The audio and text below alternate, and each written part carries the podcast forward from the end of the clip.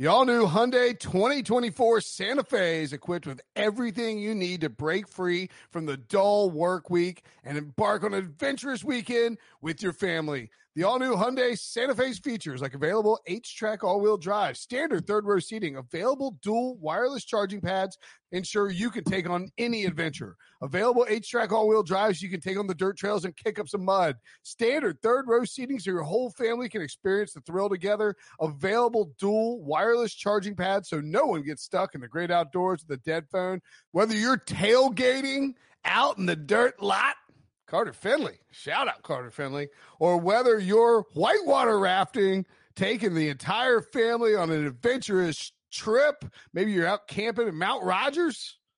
I used to go as a kid. Wish my parents had a Hyundai Santa Fe. The Hyundai Santa Fe is perfect for your family outing. Learn more about the all new Hyundai Santa Fe at HyundaiUSA.com. Call 562 314 4603 for complete details.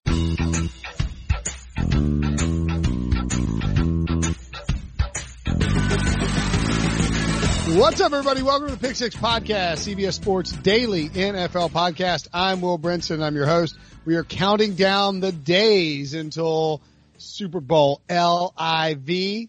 It's going to be LIT in Miami. See what I did there? It's a funny joke. We're going to do a mailbag, uh, mailbag like podcast. It. Thanks, BMAC. BMAC will be Bryant McFadden, two-time Super Bowl champ. But by the way, um, every, when we were introduced for our Super Bowl preview on HQ, like, CBS Sports NFL analyst, and I was like, you know, I'm starting to smile, thinking they're going to be me, and it's like, and two-time Super Bowl champ. I'm like, oh my god, is that? And then I'm like, wait, what am I doing? Like, I kind of want them to be like CBS Sports senior NFL writer and zero-time Super Bowl winner Will Brinson. Like, I want them to just to mock me by pointing out that I have no Super Bowl rings. BMAC, you have two, and that's sort of what we're going to do in this episode. We're going to talk about, you know, how to sort of approach uh, Super Bowls. Pete Prisco has covered like 45 of them. Um, BMAC has won two of them, obviously played in two. But again, go to Apple Podcasts, leave a five star review if you had. Now is a great time to do it. If you like the show and listen to the show, go do it. Leave a five star review, leave a mailbag question or a comment about the things you love, hate about the show, whatever it is. Um, so let's dive in. In fact, Pete has covered all 53, it says in the notes. That seems impossible. but We'll roll with it. Uh, BMAC, you played in two Super Bowls. Three. Three. You play. Oh, you played in three. One, two. Yeah, I don't like to talk about the one I didn't win though. Oh, the one. Wait, which one did you? Green Bay, Dallas. Oh, that was my first one. The Ice Yeah. Bowl. That was the It's- first one I ever covered. It's probably your fault we lost since it was your first one. It probably is. Um, I wonder if did you get a podium at the at media row, at media day? Uh, yeah. You had a podium. Okay, so because like I remember, and I don't know if we talked about this. I was walking around the floor. Like, I mean, again, my first Super Bowl. I I remember being just completely overwhelmed by the entire experience. Uh, the entire week, like you're just, you're just um, kind of amazed at what's going on. The first one I covered for CBS and, um, uh, on media day, I, I ended up like chatting up for a few minutes. This, this, this young, I think rookie wide receiver named Antonio Brown, who, uh, had, had like, I don't know, 300 receiving yards or something like that in his, uh, in his, in his first year. You were a superstar, of course, on that great defense. So you had a podium. Uh, that means you've been to Tampa, Detroit, Dallas. and Dallas slash Arlington. That's not a great list. Like you kind of it's got not. robbed. It's not. You, kind of got robbed not. of destinations, right? it was cold and snowy in Detroit, of course, February, late Right. January. You're not surprised. Tampa was ideal, and then Dallas was supposed to be a pretty good Super Bowl weather-wise, but then they had a a ice storm. It was very very difficult to travel, and it was extremely cold and ugly as well. So yeah, uh, I- but uh, the cities that I had, I mean, out of three cities, we only had one good experience when it came to weather and uh, being able to move around and enjoy the sights and the sounds. Well, is that is that maybe better though? Like in terms of being able to focus, because I would have to imagine if I was going to a Super Bowl for the first time, even as a young player, and going to Miami, there's a lot of distractions going on. Like how hard is it to get everybody focused and moving in the right direction and to keep guys from going out and partying? I know it doesn't happen as much anymore, but like, you know, back in the day, you used to have instances where like dudes would get caught, you know, like out on the, uh, out on the town. Uh, it doesn't seem to happen quite as much anymore, right? Yeah, a lot of guys are dialed in. I think teams and coaches, they do a real good job in emphasizing why you are there and being appreciative of the moment. Of course, you want to enjoy yourself because the majority of the coaches and the fans, I mean, and the players, they have loved ones there that would like to experience this monumental opportunity with the player. And you just got to understand and, and go about the, your business like you've been doing the entire process. I remember the first Super Bowl, uh, with Bill Cowher he made it known and he emphasized, guys, don't change anything you've been doing. He said, whatever you guys were doing, getting for us to get into the postseason and that keeping that same regiment through the pro postseason, you guys keep it going the week of the Super Bowl. So he said, you know, if you guys, cause remember, I don't know if you guys remember, but in 05, we need to win our remaining four games just to mm. get an opportunity to get into the tournament to become the sixth seed. So we did that and Kyle just said, "Hey guys, whatever you guys been doing, keep doing it." And a lot of the guys was just hanging out, partying, you know, just kind of keeping their mind off of the task at hand. And we were like, "Shoot, man, coach just basically told us keep doing what we've been doing, so we're gonna keep doing what we're what we've been doing." And I think that has been that's the difference between a team that goes out and they're performing, they're more relaxed because they didn't make the moment bigger than what it was. Yeah, and so how? I mean, what? I think you were 24 maybe I think 20, 23. 23 or 24 that first Super Bowl, whatever it was. Yeah. I mean, you don't, you, you're, it's your life. You don't have to look it up or tell me. I'll believe you on 23. Um, when you, I mean, was it, I mean, is it tough going out as a rookie? And like, and being on that team and thinking like, holy crap, I'm playing for the freaking Super Bowl. I mean, like that, that feels to me like it might be a little bit intimidating. Yeah, but, but the, for us, like I said, the remaining four or three games, we were like in a game seven mentality. And we use that same mentality throughout the playoffs. And of course, you know, it's a loot, win and keep going once you get into the playoffs. So by the time we got to the Super Bowl, you know, we, we, we, we embrace the moment. It was like, okay, if you win, you're a champion. If you don't, you go home. We had that same mindset mm. just to get into the playoffs. So we were accustomed to playing with everything on the line. And for us to, to do what we did, remember, um, go, let's go back in time. The first round, we played against Cincinnati. Yep. Of course, the Carson Palmer injury. Oh, but at that right. time, remember, Cincinnati was a top five offense. So the second round we played against Indianapolis. Oh yeah, and Cincinnati. Cincinnati went eleven and five that year and yeah. was one of the best offenses in the league. Yeah, so they were a top five offense. The the Colts were like a top three, top two offense, yep. right? And then AFC Championship game, we played Denver, who was like I think they had the either the they were top three also. And then they were, the Super Bowl, went, we uh, played uh, yeah, it was Seattle. Mike, who had the MVP of the league in, in Shaun Alexander, and they were a top three offense. So the last three ball games in the postseason, we played against the Colts, the Broncos, and the Seahawks. They were all one, two, or three. So by the time we played against Seattle, especially on the defensive end, we had so much confidence because we played, we, we literally kicked out the top, the five best, four best offenses in the National Football League in the postseason. Yeah, and I guess too, it's like it's a little bit different. So like, like you said, you you know, it, you know, looking back, you guys had lost in weeks 11, 12, and 13 to the Ravens, Colts, and Bengals. Um, you know, lost pretty bad to the Colts, but overtime to the Ravens and, and barely lost to the Bengals by one touchdown. And so then you rip off four straight regular season wins to get in the tournament and then rip off three more. So you're on a seven game winning streak. So it's almost like you get to the Super Bowl, you're like, we don't need to party. We're going to party when we go out and win this game, right? Like it's like, we had, like, yo. like everybody's got the same singular mission. Like, hey, let's go win this freaking game. And then we are going to throw down because we have, nobody thought we'd be here. Well, we had so much confidence. Like you said, we need to win the last four regular season games and then our playoff run, the offenses, the teams we played against. It was like playing blackjack and just mm hitting that out ideal shoot and you can't lose. And now in blackjack, you know you will lose, but the object is to win more than lose. For us, we hit that, that, that shoot where blackjack was coming, blackjack was coming, blackjack was coming, and we just felt like we were unbeatable.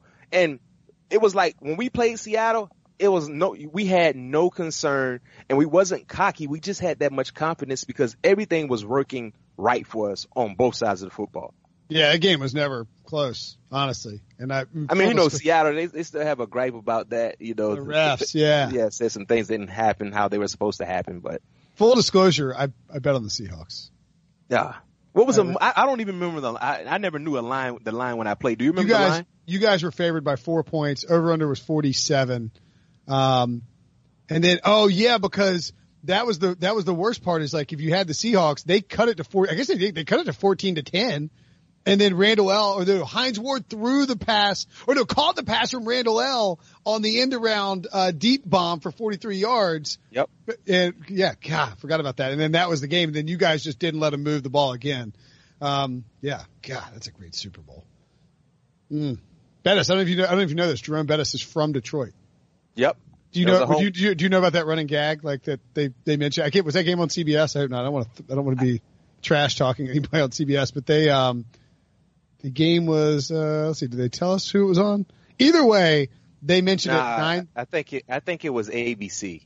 Okay, we'll go with that. I'm not going to insult whoever it was, but they mentioned it over and over and over leading up to the game. They were like, Jerome Bettis from Detroit. Everybody's like, we get it. Jerome Bettis is from freaking Detroit. It's his homecoming. But, uh, you know, it was a big game for him. And unfortunately, he didn't get to score. So, uh, what would like, what, I mean, what would you, what would be your concern for the, for the teams who are go, like the Chiefs and the 49ers? Like, I mean, it feels like Andy Reid and Kyle Shanahan will have them, prepared enough where it won't be a big deal. But are there any traps because it's in Miami, et cetera? You know what I mean? Like, well, uh, the concerns I have, I would have would be from bo- with both teams. Some of the younger guys, right? Some of the young guys that really have huge roles for their teams, yeah. being able to continue to be focused and dialed in.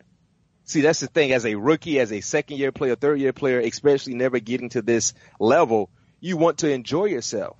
And it's easier for a young guy that lacks experience to be able to forget what their priority is. And in Miami, I mean, the thing is, if I was a coach, I would emphasize to my players, you can go to Miami even at any given time in the off season mm-hmm. and enjoy yourself. Have a fun trip. Remember, this is a business trip first. So I'm not telling you to stay inside the entire time. Go out and enjoy yourself, but be smart.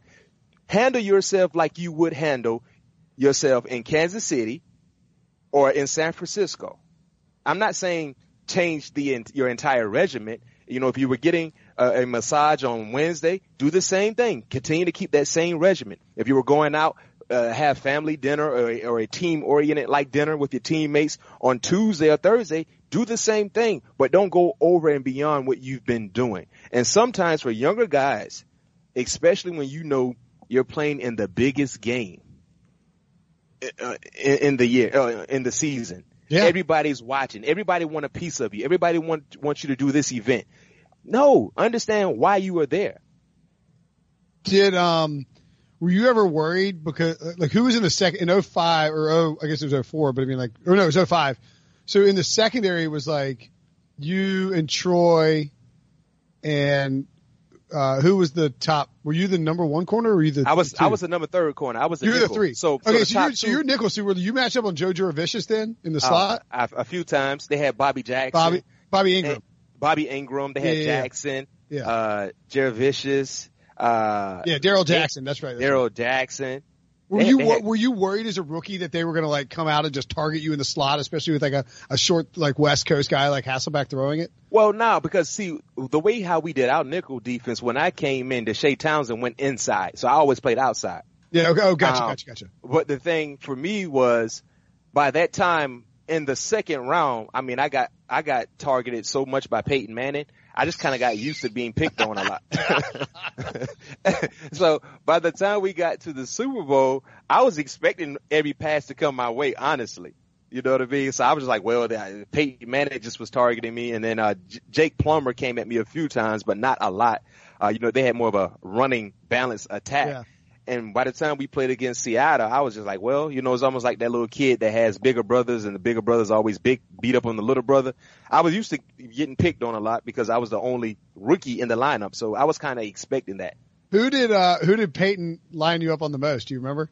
Now remember also, let's go back in time with the Colts. They had a different wide receiver scheme. They never flip, flip flop. Marvin oh. Harrison always was on the X, their right side, which is Yeah. our left side. Yeah. And and Reggie was always on their left side, which would be the defensive right side. That's right. So I always played the right corner my rookie year, so I always was on Re- Reggie Wayne. Oh my god! So you were just, it was just you and Reggie Wayne. Oh yeah, and uh if you yeah you're right. Do you know how many targets uh, Reggie Wayne had in that game against you guys in the, in the you- playoffs? You looked that up already? Oh yeah, yeah, I'm all over it. How many? 14. Peyton Oh, Manning carries you 14 times. hey, you know how many catches he had? How many? Seven. Nice work, Right. B-Mac. Well, okay, now this, but also too. No, they're not I- all. I, uh, yeah. I, yeah, I would assume some of those 14 targets came in base offense where we had our base defense in. But yeah, I, listen, you talk about a guy who was standing on eggshells. I'd be That, freaking out, that man. ball game, Let my eyes were so big and I was, I wasn't nervous, but just the atmosphere because that was a huge game for us because early in the year they beat us bad. They really just beat us bad. They took us in the backyard and just did whatever they wanted to do with us. And then playing against that offense, those two teams, everybody watching, and it felt like every play Peyton was coming my way, man. My back got tight, my eyes were big. I, I just I, I ran out of sweat. I was sweating so much because it was it felt like it was so hot. And it's just like, be back, whatever you do, don't be the reason why you guys do not advance. That's all I kept telling myself. Don't be Uh, the reason why. Colts, by the way, were eight and a half point favorites in that game. That's pretty No. substantial for a um for the for me for a divisional round. Like that's a huge number for a divisional round back in like 05. remember that was one of the best Indianapolis Colts team they had during that Peyton Manning era. And of course, you know, they eventually won a championship, but that was a team that was supposed to win a championship that year. They went they went 14 and two. Um, they they had uh The number one what- seed. They were the number one seed in AFC. Absolutely, yeah. And uh, second most points scored in the NFL, and in fact, second fewest points allowed in the NFL. I mean, they were they were supposed to win the title that year. Goes to show you that the uh, the NFL can be crazy. Jim Caldwell, assistant head coach, Leslie Frazier, Clyde Christensen, big group of coaches there. That was the first because that was still Tony Dungy was still running it Yep. before Yep. Caldwell had taken over. Um, okay, so we meandered off a little bit there. Do you think who do you think is the biggest like because I look, I think a two guy, I think, well, I think the two coaches, one, Kyle Shanahan's been here when he came with the Falcons and we knew he was going to take the job with the 49ers, but he, you know, he had a great game plan. They were up 28-3 and I, we talked about this on our HQ preview, but to me, the fact that he's been there and done that and had a lead and understands what to do and how to prep will matter a lot. I also think that the two guys to me that really make a difference in terms of a calming influence on these rosters, one, Andy Reid.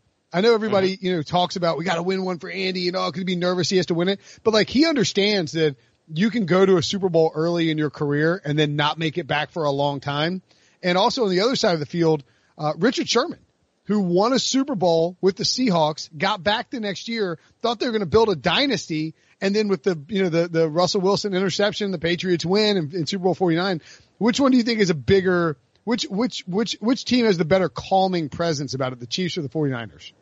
Whew, that's a good question. Wow. I'll say, and just off the top of my head, I'll go with the San Francisco 49ers. And the reason why I go with the 49ers is because some of the things you talked about with Kyle Shanahan. Yeah. Um, now he was not a head coach at the time when he got to the Super Bowl, but he was a, a huge part of the coaching staff.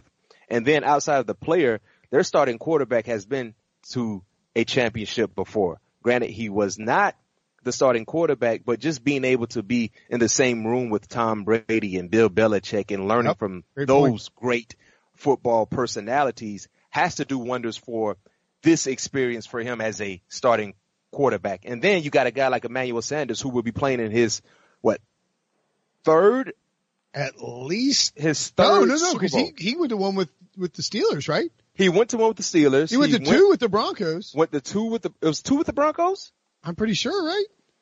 I know he. No, went I will with- double check this. I'll double check for you. I'm pretty sure he went to two. I know he won. He definitely won a ring with the Broncos when they beat Carolina. He was He on that team. Oh yeah, oh, you're right. No, no, he wasn't on the 2013 Broncos. You're right. Because Yeah. he was on the Steelers in 2013. So Yeah. he went once. Did he With go once with the Steelers? Yeah, he did. He did. Okay. I think it was his rookie year with us. Uh, that's the game we lost to, to Green Bay. So you look at some of Yeah. the Super Bowl experience he has, and I think Yeah. In totality, I think they have maybe around 12 guys on the San Francisco 49ers roster that has been to a championship. And I don't know the exact number for Kansas City, but just being able to have your quarterback, your starter quarterback, be a part of championship organizations and, you know, Kyle Shanahan and, and, and, and Kyle Shanahan, his father, you know, being, being around with him throughout his Super Bowl runs and things like that. I think, I think the advantage goes to the San Francisco 49ers for those reasons. Hmm, that's a good point. Has Kyle, Shan- Kyle Shanahan wasn't on? Yeah, he wasn't on the Broncos when they won. He was just a, a like a I, mean, I guess a freaking because he was born in '79, so he's two. Yeah, I mean he was He was like freaking college when the when the Broncos won the uh or high school senior, yeah, when the Broncos won those Super Bowls. So he wouldn't have he wouldn't have been around and gotten those rings. But yeah, I mean, I think um that's a good point. The Jimmy G point is great. I think that matters a ton. And I hadn't even thought about Sanders going to three Super Bowls with three different teams. Talk Yeah. about lucky for him. Okay. Um, okay. Uh, what, what's the last question for you? What is the, like, what is this, what is the most nerve wracking thing? Cause I was, I was asking, we talked to Raheem Mostert on Tuesday and I was curious, like, what, you know, what, what would, what are you, like, what's the most nerve wracking thing about the whole week? Is it, is it like that five seconds when you're walking out on the field? Is it the kickoff? Is it your first snap? Is it, is it sort of landing in like your, I mean, maybe it's media stuff. Who knows? I, I assume it's different for everybody. Just curious what you think the most nerve wracking thing was for you. the most nerve wracking thing is not even game related. You know, the action of the game. It's about the accommodations and trying to figure out who gets to go to the Super Bowl. Oh, know, really? Yeah, who do you decide when you talk about? Okay, all right, well, let me let me friends? just let me expand that a little bit then, because I'm curious. Like from land when you land to when you get to the game day, what is it? What is it all routine and all scheduled, or is there just so much stuff going Well- on where like aunts and uncles and cousins are texting you? Because that's how I know my family would be like, "What we need." We didn't get the suite we wanted. Where's the like, where's the hotel room? You're like, man, I, I got a freaking championship to win here. Leave me alone. Okay, so the schedule was for me in three Super Bowls that I participated in. When you get to the Super Bowl site, which usually would be that Sunday, I know some teams might fly in either Sunday or Monday. Yeah. You don't have anything. If you flew in Sunday, you have nothing. But if you fly in Monday, usually there's a team meeting. You get uh uh you get the the, the opportunity to meet some of the the city officials, law enforcement, give you kind of heads up on where to go, what to do, where to be at. Don't Where go around the place just alone. You kind of have that info, informal meeting, but you have no curfew Monday. You have no curfew Tuesday. Tuesday's a more get right day. You know, if you want to go in as an individual, watch some film, you know, hit the weight room, get a chance to tour the facilities that you will be using the entire week. Tuesday's the, do, the day to do so, but you're pretty much free. So Tuesday's like a normal Tuesday off day during the week. No curfew also as well. So Wednesday, that's when you get into your game like preparation, a normal Wednesday work day. You know, then you have curfew during the nighttime. Same can be said for Thursday and Friday.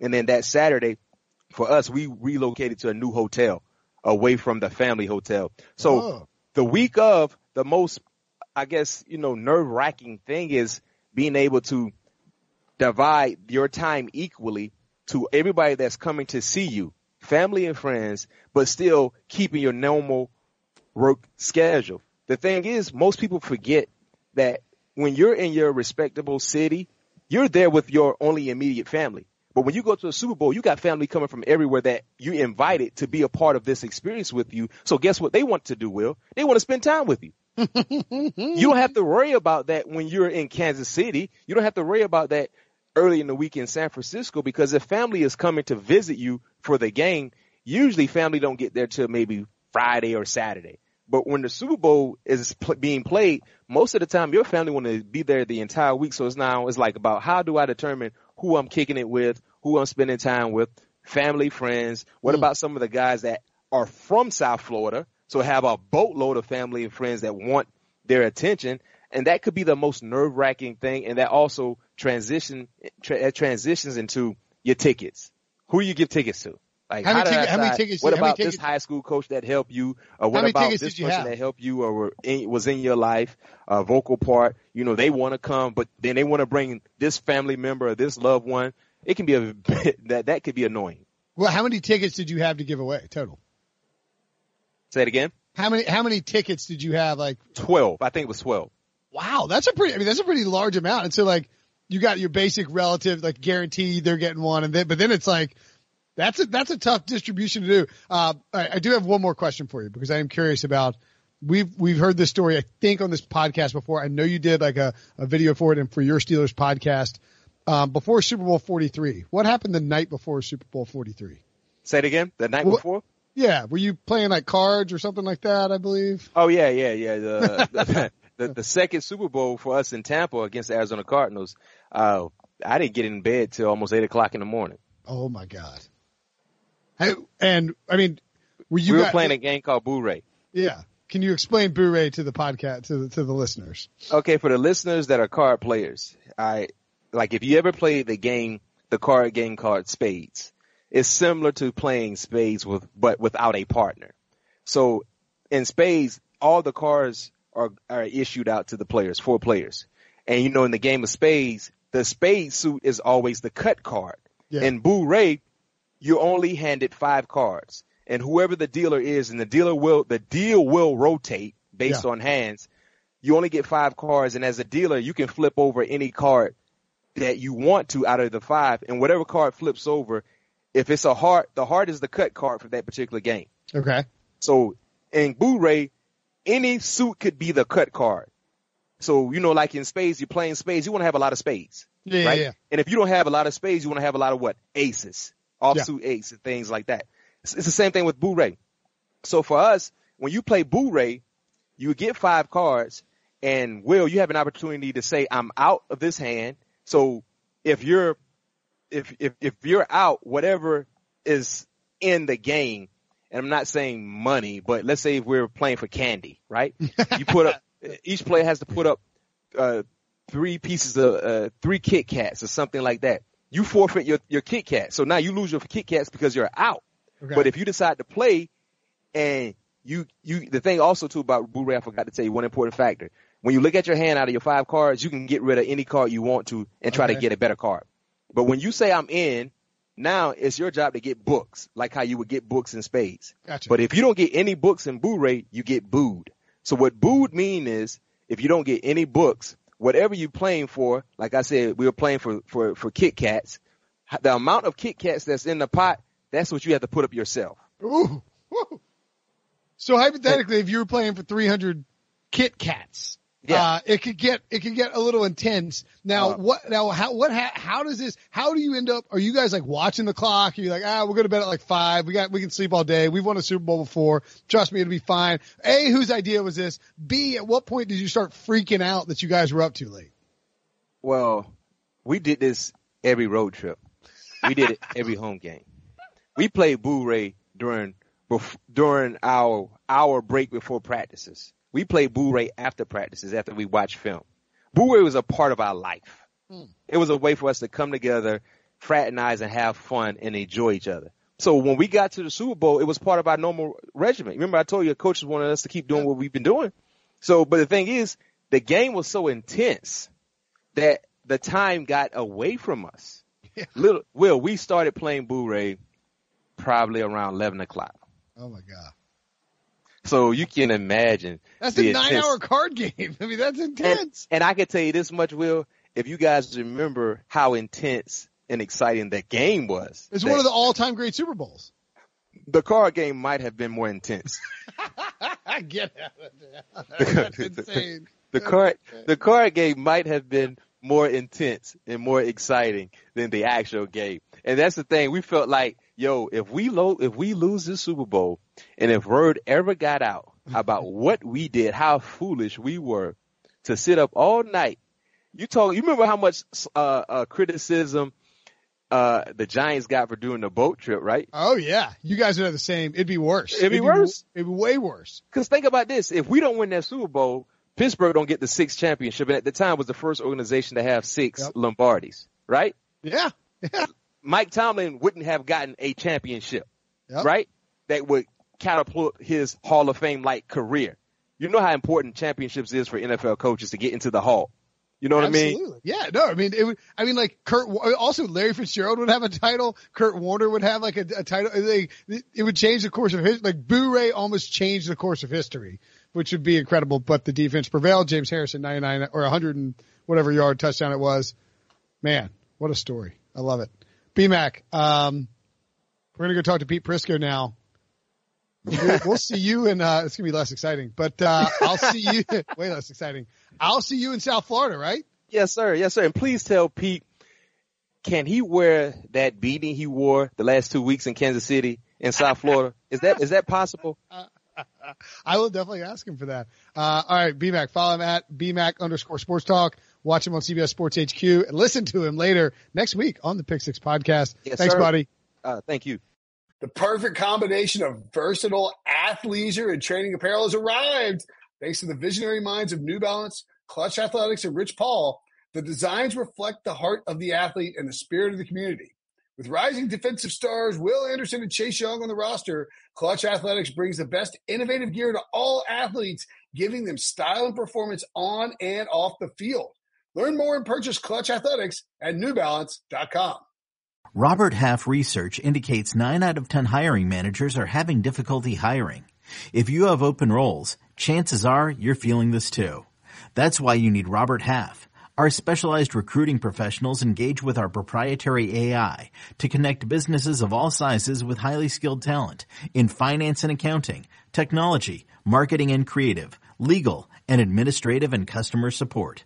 At Robert Half, we know talent. Visit roberthalf.com today.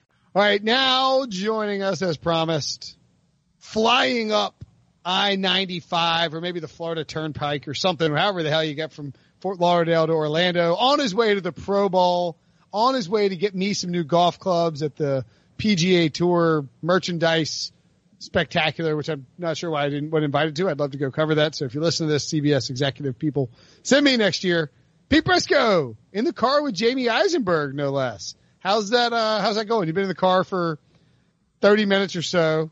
Uh, did Jamey make it easy for you to get out of town? Is he a fun person to travel in the car with? Uh, does he have good music? Are you in a minivan? What's the situation here, Pete? Did Jamey make it easy to get out of town? Absolutely not. We're about an hour and a half behind schedule because it's Jamey. Is he driving? Sure he is. And he's not got, he hasn't been pulled over yet, which is a big advantage over what I had in uh, Kansas last week. Have you heard from your insurance agent about that? We talked. Uh, no, like, it's no, it's not coming up. Shut up! I don't want. Maybe he listens to this podcast. Your insurance agent? What do you think? He listens to this podcast. He's like, oh, you're right. I do need to adjust Pete's rates for getting pulled over in Kansas City. This, I imagine Jamey? I bet Jamey doesn't go more than like seven miles an hour over the speed limit. Jamey right now is uh, actually close to 80. On a 70 mile an hour? Yeah, he was betting. Jamey, I will tell Jamey this because he's in the car with me. He was betting that you don't go more than seven miles over the speed. you're, you're pretty close, though, Will. You're pretty close. I bet he's got two hands on the wheel too, doesn't he? He definitely has two hands on the wheel. um, Will's good tonight. Spot on. I can. Do, Jamey's listening to like a, a like a an audio book, two hands on the wheel, six miles an hour. Audio, I'm not we getting full. NFL, we were listening to NFL Sirius Radio. oh, nice. Jim Miller and uh, Pat Kirwan. Oh, I love those guys. Um, okay, so we talked to BMAC a little bit about the Super Bowl experience. You and I were chatting about um, the last, you know, the last time the Super Bowl was in Miami. There's a lot of stuff going on in Fort Lauderdale. That was actually the first Super Bowl I ever covered from the week leading up to it. I didn't go to the game itself, and then the next year I started with CBS. Um, what was the first Super Bowl you ever covered, Pete? 1989 in the Superdome. It was uh, the 49ers, Bengals, and the Broncos. Ah, that's right. And that was so long ago that the 49ers got scored 55 in that game and they were yelling, "We got the speed limit in the locker room." That's how long ago that was. It's pretty good. That was amazing, and I think back to that game because I remember there was a Hyatt connected to the Superdome, and Radio Row was in one of the basement areas of the Hyatt, and there were probably seven tables. That was Radio Row. There was nobody there. Nobody did anything for Super Bowl week. It was crazy. That's insane. So when you were doing like covering Super Bowl week, and so again, this is um, this was in January of 1990. I mean, yeah, the 89, the 89 season, yeah, yeah. Um, 49ers were 12 point favorites in that game too, by the way, which obviously they covered rather easily. Dan Reeves got blown out by George Seifert, Joe Montana, um, the, the MVP.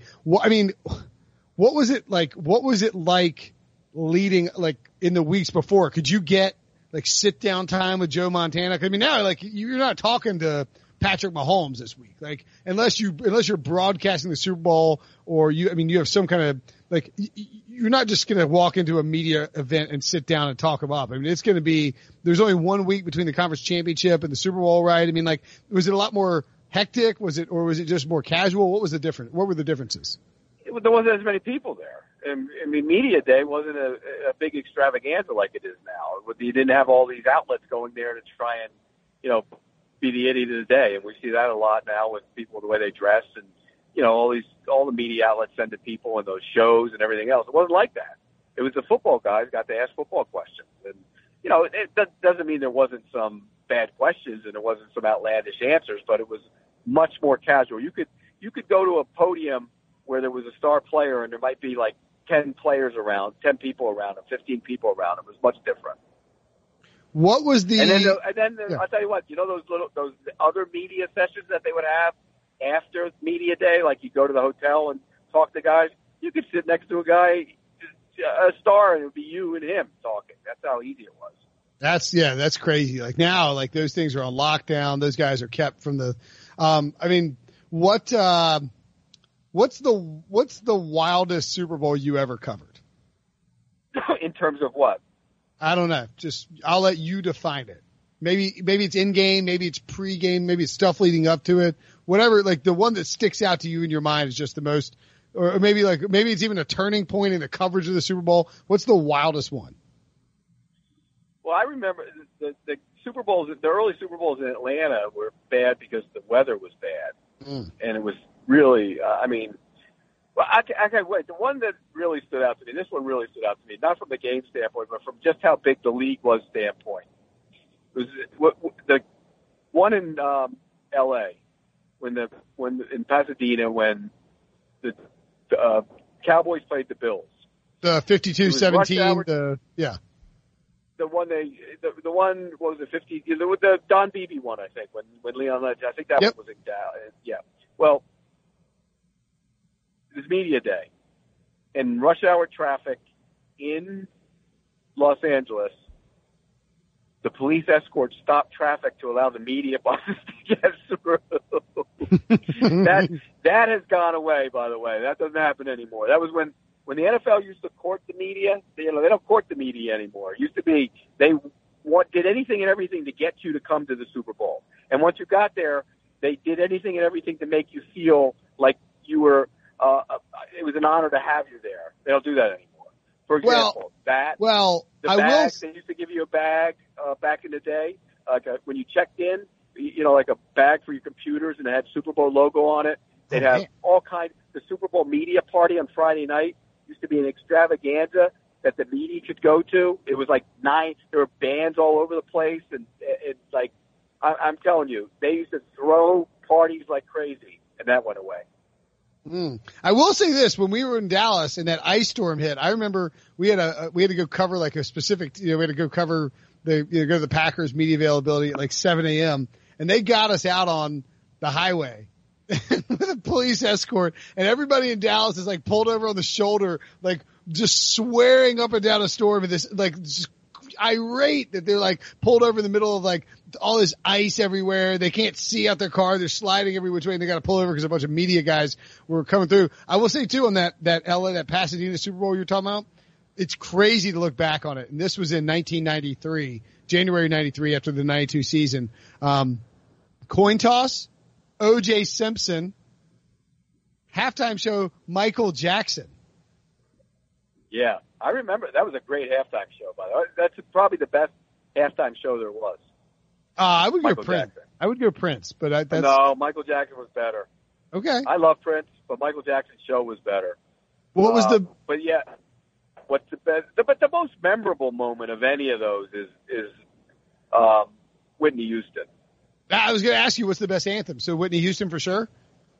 Oh, the, the, without a question, that was the weirdest Super Bowl because that was the first time security was a major issue, Mm. and you know the the country was you know at war and everybody was terrified and everything else. And I remember, you know, it used to be you get your pass, you walk in, you go.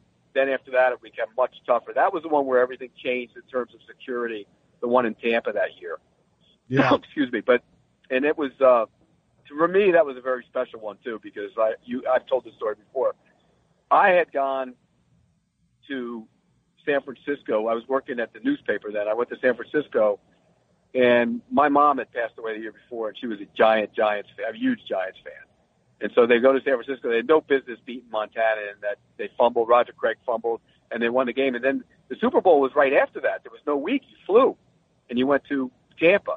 And I remember going to Tampa, and you know, for me that was a big deal because my mom was such a Giants fan, and they won that game on that kick going wide, and it was just that one was probably the most memorable Super Bowl of all of them for me. Yeah, I mean, I think and no, I mean that that's it is incredible that like to for you to get to see, you know, I mean, and like Phil, you always talk about how Phil Simms was like one of her favorite players. Like, what, what did she say? Like, let like, come on, Philip, throw, throw it. No, throw it, Philip. Throw it, Philip. And then I, I told Phil Simms this once. I said, my dad used to always go run, run, pass, run, run, pass, because he'd get angry like I hate the running game. My dad did too. And I told Simms that, and he said, "We won Super Bowl, didn't we?" the um, New Kids on the Block were the halftime show that year, which was pretty incredible. I that that Super Bowl Giants over the Bills. The Bills run is really, I think, and then the next year was the Redskins over the Bills. 91 and 92 is when I first really remember, like as a kid, you know, I'm 10 years old, but I mean, that's when I first, you know, you first, the first couple of Super Bowls you really remember, you know what I mean? Like if you remember watching it, I mean, I, I remember the, the Niners toss it, which is scary that you, that's when you started covering it. Uh, but, um, yeah, you I know, mean, I, my first Super Bowl I remember, first Super Bowl I remember was, uh, watching was, um, the Dolphins. Well, I remember the Jets one, but I was a, I was only, I don't really remember that as well, but I remember the undefeated Dolphins. Mm. That one I remember really well. I was tw- 11 or 12 then, and and then the, the, I do remember the Jets one. I remember watching the first one. I don't remember the you know specifics of it, but I do remember being a seven year old kid watching it uh, and and being wow, you know, look at this, you know, and who knew it would become what it was, what so it's, so wait, your first one would have been Super Bowl seven? Yeah. Dolphins, No. undefeated Dolphins over the Redskins, right? But The, fir- the first one you I remember. Yeah. Yeah, I mean, I know the specifics of it. I remember watching one, and I remember watching two, but I was I don't remember. You know, I was seven and eight. I probably was you know sitting there like a, you know, I wasn't actually analyzing the play. Whereas like when Right, I watched that right. one, I did. Yeah, I think Um, ten is a ten is a reasonable ten is a, like the, your ten and, and, and on is a reasonable um, you know, time to sort of start actually looking at the game and analyzing it. Uh, so how do you I do think? remember. I do remember as a kid that I rooted for the Jets though, because even though I grew up a Giants fan, because I they were the nasty, you know, NFL, and I wanted the A. I love the AFL. I used to, I used to thoroughly enjoy the AFL as a kid because I love the footballs. They threw it, you know, more than the NFL, and I love that. All right, so looking at this year's Super Bowl, Pete, um, who do you think has the edge in sort of preparing for it? I mean, you've seen a lot of these teams prepping. Andy Reid's been to one before, but it's been a while. Kyle Shanahan's been to one before. It's sort of almost too soon. They got a lot of like who who has the edge in going into this week in terms of prepar- preparation? Uh, they're two good, really good coaches. I don't think anybody has an edge. I don't. I think both coaches are really good. I, I think Andy Andy Reid's arguably one of the most underrated, if not the most underrated coach the league has ever seen, and I mean that. I, I think if he's got to win one, but if he wins one, he's a Hall of Famer. I really believe that. I said Uh, I said but- on I said on the show yesterday with Brady that I think he might be top five if he wins one, and maybe even like I don't know if you can give him top five without winning a Super Bowl, but if he gets one, I think he'll get in the Hall of Fame either way. Top five all Oh, he'll time get in the. Hall of Fame. He, I mean, he's not top five all time. If he gets to Super Bowl. No. Paul Brown, Don Shula. Yeah, I mean, I can, and then there's all the guys Belichick. Walsh. Yeah, I mean, Yeah, all the guys who won two. Uh, Chuck Noll. he might he might five. get a couple with Mahomes though. Like if if he or if he wins two, is he top five? No, Oh, really? no, he's not better than any of those. Chuck Noll, Don Shula, Paul Brown, um, Belichick, uh, Bill Walsh, Joe Gibbs won three Super Bowls with three different quarterbacks. Eh. Wait a Think about that. Joe Gibbs won three Super Bowls with Doug Williams, Joe Theismann, and Mark Rypien. Come on. True. Um, all right, all right. It's an argument we can have in the offseason. Let's let Andy Reid get it first. I, I tend to agree with you. Like, do you think any more? Like, is it? You know, we don't have these. Like, it doesn't feel like you have these crazy like teams don't show up and, and aren't ready for it, or like are just happy to be there anymore. It doesn't feel like that happens very often in the modern NFL, right?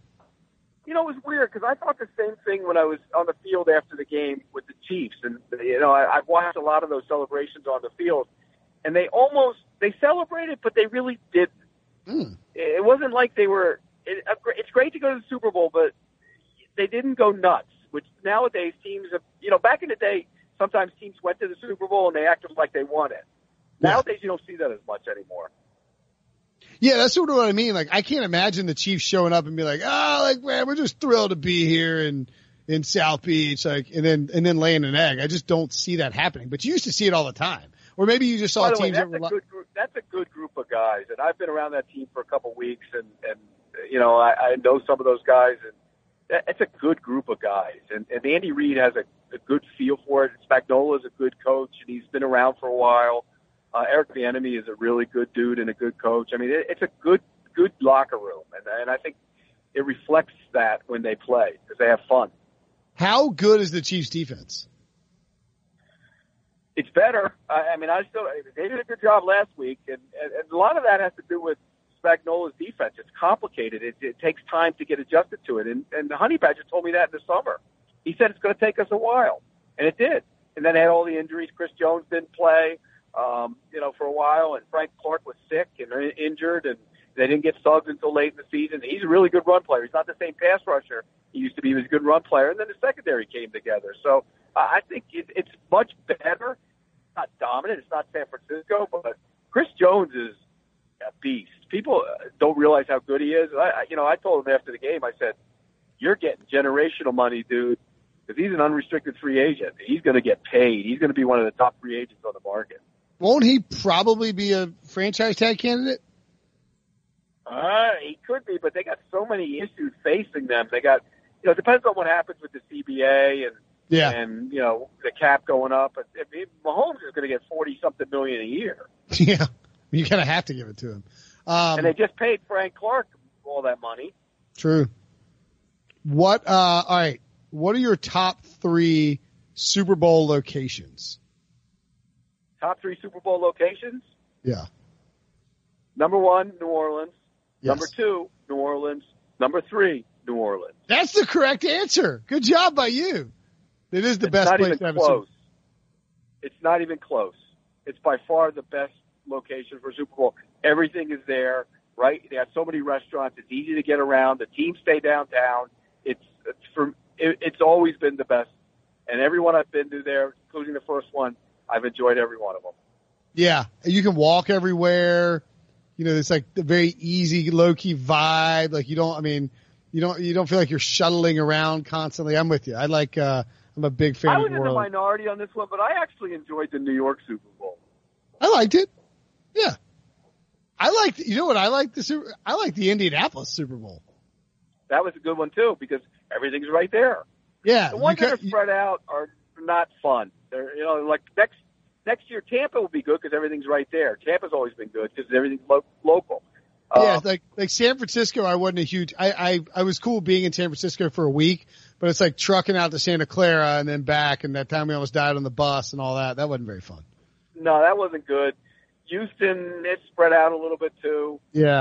Um, Dallas was spread out a little bit. Oh, Dallas yeah, is all over the place. Phoenix is spread out a little bit. Minnesota used to be good, but then they moved everybody out last year, so you were way out. You weren't in downtown. The first one I went there, that was a really good Super Bowl because everything was right downtown. But I I think you know convenience is for me, and then the the weather. And New Orleans usually has pretty good weather. It's not that bad. So Yeah, I'm I'm no, I'm with you. I think it'd be. Did you see the stuff for the Vegas draft? what's that? No, It- what? They're going to have the red carpet on the Bellagio fountain. They're going to have a stage out on the on the water, and they're going to boat all the all the rookies over to this stage on the water in the middle of the fountain uh, for for the red carpet ahead of the draft. Now, that'll be a great Super Bowl location, Vegas. They'll definitely do it there at some point. Oh, in 2025, I think that'll be a Super Bowl there. Ooh. Is it hadn't You know, announced, the right? one in Los Angeles in a couple years is going to be a tough one. a tough one or a fun one? Tough one because it's going to be spread out all over the place. Yeah, that's true.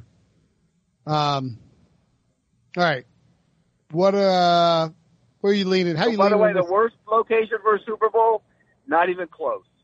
Jacksonville. yeah, Jacksonville stinks. And I lived there for 30 years. I loved living there. They weren't ready for a Super Bowl. They still aren't ready for a Super Bowl. Yeah, like people were like, "Well, what if they bring one to Charlotte?" It's like they're not bringing it to Charlotte. Like there's not enough room in here. You wouldn't have any, any of the infrastructure. Um, where are you sort of leaning on this game right now? Chiefs. I don't love it though. I'll have to think about it for a while, but I'd lean that way early. I know. Uh, I'm I, sort I of. think I think Mahomes Mahomes is special, and if you can rush him, but he can get out of that pocket. You know, he's he's he's one of those guys that can get outside the pocket and create all kinds of problems for you. In fact, last week, I think during the game, I, I texted you guys and I said he left some plays on the field early because he wasn't getting to his backside. It was weird because early in the game he seemed a little jumpy and he wasn't allowed to play to develop. But he's so good when he doesn't let the play to develop when, when he does get out. Like the play he made to Watkins. Did he have to leave that pocket? No. But he did. He made a great play. Yeah, yeah. He is. uh He's special, man. It's gonna be a fun Super Bowl. I think it'll go down as. I mean, I don't know. It's hard to like. It's hard to like imagine the rhythm of how it'll go, but you know, we saw it with the Patriots and the Seahawks in that in Super Bowl 49. I feel like it could be something like that where it's a little, um, like funky out of the gates and then all of a sudden just turns into this just incredible matchup between two smart coaches and, and great offenses. So, uh, Well, you know excited. Somebody said to me the other day, that it, could it be like the Denver Seattle game because the great defense and the high flying offense? No chance. I don't see. I don't see that happening. no chance. There is there is no chance that the four. I I I don't think there's any chance that the 49ers blow out the Chiefs. I, I think the think Chiefs could either. blow out the 49ers, but I don't think that the 49ers could blow out the Chiefs. I don't think either team's going to blow out the other one. I think it's going to be a close game. I don't I don't think there'll be a blowout either way uh, as well. But like I think if you if if the 49ers got down big and had to lean on Jimmy G to try to come back, like I think that could be the blowout formula if the if the Chiefs are making plays on defense. But like even if the 49ers are up 21 nothing, I think Kansas City will score, you know, 28 points and get back in it at some point. It'll be interesting. I, I'm looking forward. I, I'm excited about this matchup. I really. I would have liked to have seen Rodgers against uh, Mahomes, but this is this is good. It's a clash of, of styles, and I like that. I do The too. Don't run it, and all the 49ers do is run it. Yep. Um, all right, we'll be down in uh, South Florida. We'll see you guys uh, in a couple. And I'll of, give you my official pick next week. what are you wearing to media day? What's that? What are you wearing to media day? Got a little costume planned out? Uh, I'm going as Pete Prisco. You know him? Funny costume. Uh, I'm just kidding. I know you are. Um, all right. Good stuff, Pete. Always love chatting about Super Bowls with you. Be hanging out at the Super Bowl next week. Follow him at Prisco CBS. Watch him on CBS Sports HQ. He's the star of our programming there. And, uh, hey, listen, man, don't, you tell Jamey 10 and 2 and don't go 10 miles over the speed limit. And you guys Hey, get to Orlando safe. Right now, he's got one hand on the wheel to step in the right direction. Oh man, he's mixing a little decaf, a little regular with the decaf. Jamey's light, like getting a little Well, crazy. you know what? He, I, I hate to tell you what he's doing with the other hand right now, shooting the uh, uh, one one finger peace sign. Oh, oh, is he telling me hello? Or, well, you you go Yeah, he- you go make sure. Said, He, hey, he said hello. He's trying to tell you hello, Winston. All right, well, go uh, go take care of Jamey. What did he he's say? number one brand, number one brand. Hashtag brand, hashtag Brinson, buddy. Um, all right, Pete. Thanks, man. We'll talk to you soon. Okay, picture this. It's Friday afternoon when a thought hits you. I can waste another weekend doing the same old whatever, or I can conquer it. I can hop into my all-new Hyundai Santa Fe and hit the road. Any road. The steeper the better. Because my all-new Santa Fe is available with HTRAC all-wheel drive so I can hit the trail without a worry in the world. Heck, with three rows and best-in-class rear cargo space, I can pack the whole family in with all our gear.